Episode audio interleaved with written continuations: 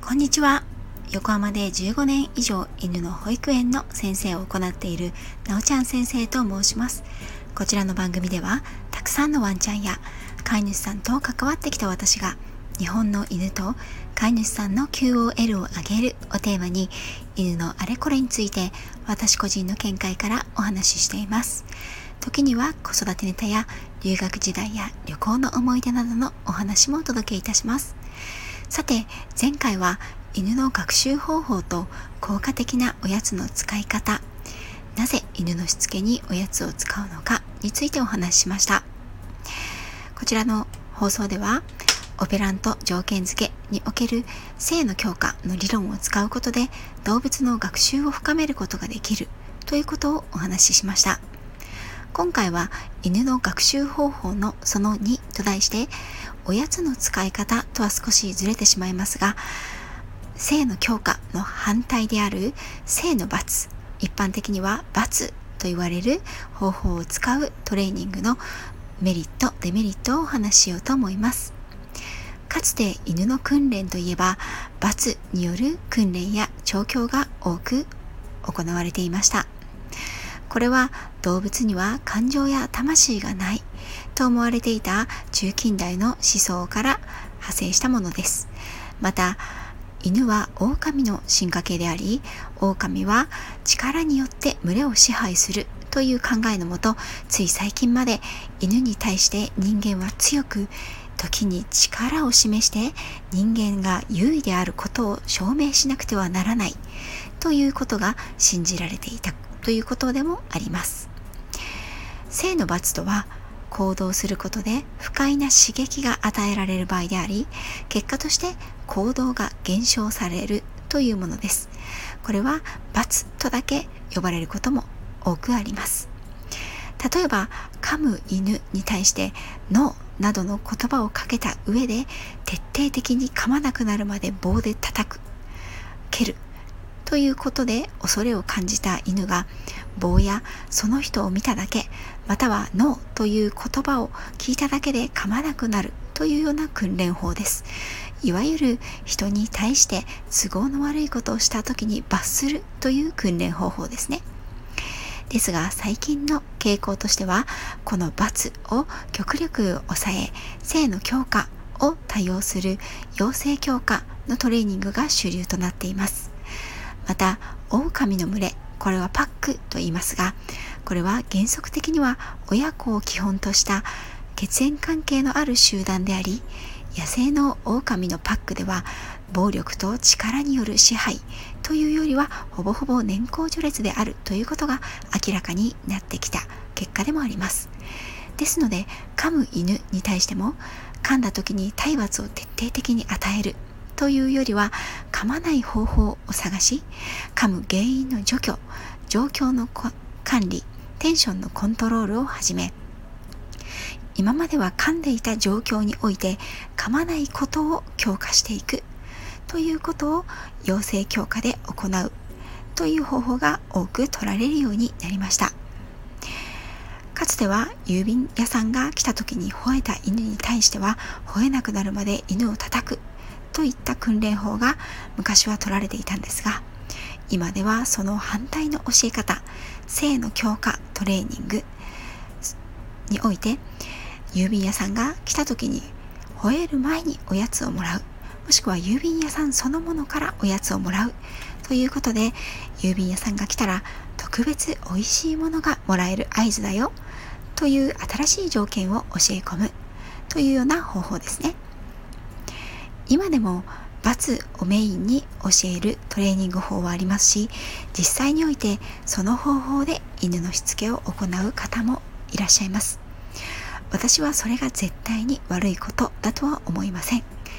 なぜならある一定の効果を得られるからです。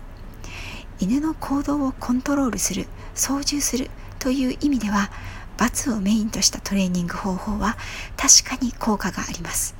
また褒めることをメインとした養成強化のトレーニングよりも特に噛むことや吠えるといった問題行動は早く治ります。まあ治ったというより早くなくなりますね。またおやつを使うことも少ないのでおやつを多用したくないという飼い主さんには歓迎されることもあります。ですが私は基本的には罰を多く取り入れたトレーニング方法は行いません。どうしても罰をメインとするトレーニング方法をしたいという場合には罰を上手に使うトレーニング方法をされているトレーナーさんや訓練士さんを探してくださいね。とお伝えすることにしています。私が罰をメインに使ったトレーニング特に体罰については絶対に行わないというのはいくつか理由があります。一つ目は犬と人との関係においては信頼と安心が基本であると思っているからです。他人である私がお預かりのワンちゃんたちに体罰を行ってワンちゃんたちを一時的にコントロールできたとしても飼い主さんとワンちゃんの関係を変えることはできないからです。2つ目は飼い主さんが自分のワンちゃんに徹底的に罰を与えることができないからです。中途半端に体罰を与えるくらいであればやらない方がいいんですね。なぜなら犬は別のことを学んでしまったり罰に対して力で反抗していくっていうことを学んでしまうからです。最後の理由は私が罰を与えるトレーニングをメインに学んできていないため罰を与えることが下手くそであるということなんですね。効果的に罰を与えることにはある程度の練習が必要なんです。同じ理由で犬の首を絞めるような鎖や首輪体を傷つける可能性のある道具の使用はしません。ただし非常に的確に上手な罰の与え方は犬の行動に劇的な効果をもたらすこともまた真実だと思います。実際熟練の犬の訓練士さんの中にはこの罰と褒めるということをうまく組み合わせることによってまあいわゆる飴と鞭の使い分けを非常に上手に行うことによって卓越した訓練成果を素早く上げている方も多くいらっしゃいます。この罰という言葉ですは凶悪な響きですけれども行動理論では実際は体罰だけを指すものではなく犬にとって期待した結果望むものを得られないということも指します。その意味では私も罰を使うことはあるんですがこれも犬からの信頼を裏切る行為ではあるので回数は減らすようにして褒めることと必ずセットで使うようにしています。例えばご飯の用意をすると飛びついてくる犬。この場合飛びついてきたら手に持ったご飯を棚の上に置いてしまうなど遠ざけてしまいます。これは犬にとって望んだ結果が得られないつまり罰になるわけですね。ただし飛びつかなかったり代わりにお座りをしてくれた場合には褒めてご飯をあげます。これにより飛びつかなければ早くご飯がもらえるという行動を強化していきます。実際は×もこのようにセットで使うことで学習が早まることもあるんです。ただし体罰に関しては犬との信頼関係を損なう以外に得るものはないと思っているので私はするべきではないと思っています。今まで罰を使ったトレーニングのメリットとデメリットについてお話をしました。実はこれ犬に限ったお話ではなく人間にも十分通用するんです。人間でもダメ出しばっかりされるよりも良かった点を褒められた方が気分よく行動できるし次も頑張ろうと思いますよね。犬に罰というダメ出しをする時も最後は必ず良い点を褒めてあげることで終わらせるということで良い記憶として印象をつきやすいと言われます。トレーニングの最後は必ず成功で終わらせることは鉄則なんです。例えば玄関に置いてあるまとめたゴミ袋を無視して出勤してしまった旦那さんに対してどうしてあそこにまとめて置いといたのに出してくれなかったのよ。全く気が利かないんだからと帰宅してからすぐに怒られる旦那さん。かたや奥さんににこやかに「これお願いね。今夜はあなたの好きな餃子を作って待ってるからね。ゴミを手渡しの上に送り出されて帰宅した時には今朝はゴミ出しありがとう。重たかったから助かった。明日もお願いできるかな？と言われるのとどちらの旦那さんの方が気分がいいでしょう次につながる行動になると思いますか前者は性の罰後者は性の強化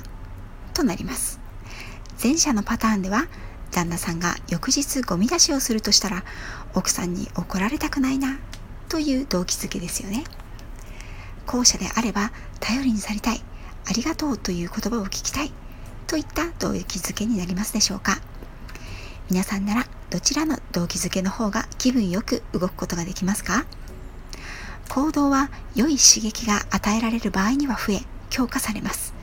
不快な刺激が与えられ与えられる場合には減っていきます。対象の犬や旦那さんやお子さんをどう行動に持っていくか。それは飼い主さんそして奥さんのお母さんの腕の見せ所かもしれませんね。もちろん人間の方が犬よりもはるかに思考回路が複雑なので必ずしも同じ結果にはいきませんけれどもね。そして不思議と相手が人間だと私もより感情的になってしまってこの学習理論をおろそかにしがちなんですけどね。まだまだ修行が足りません。本日も最後まで聞いていただきありがとうございました。次回もまたよろしくお願いいたします。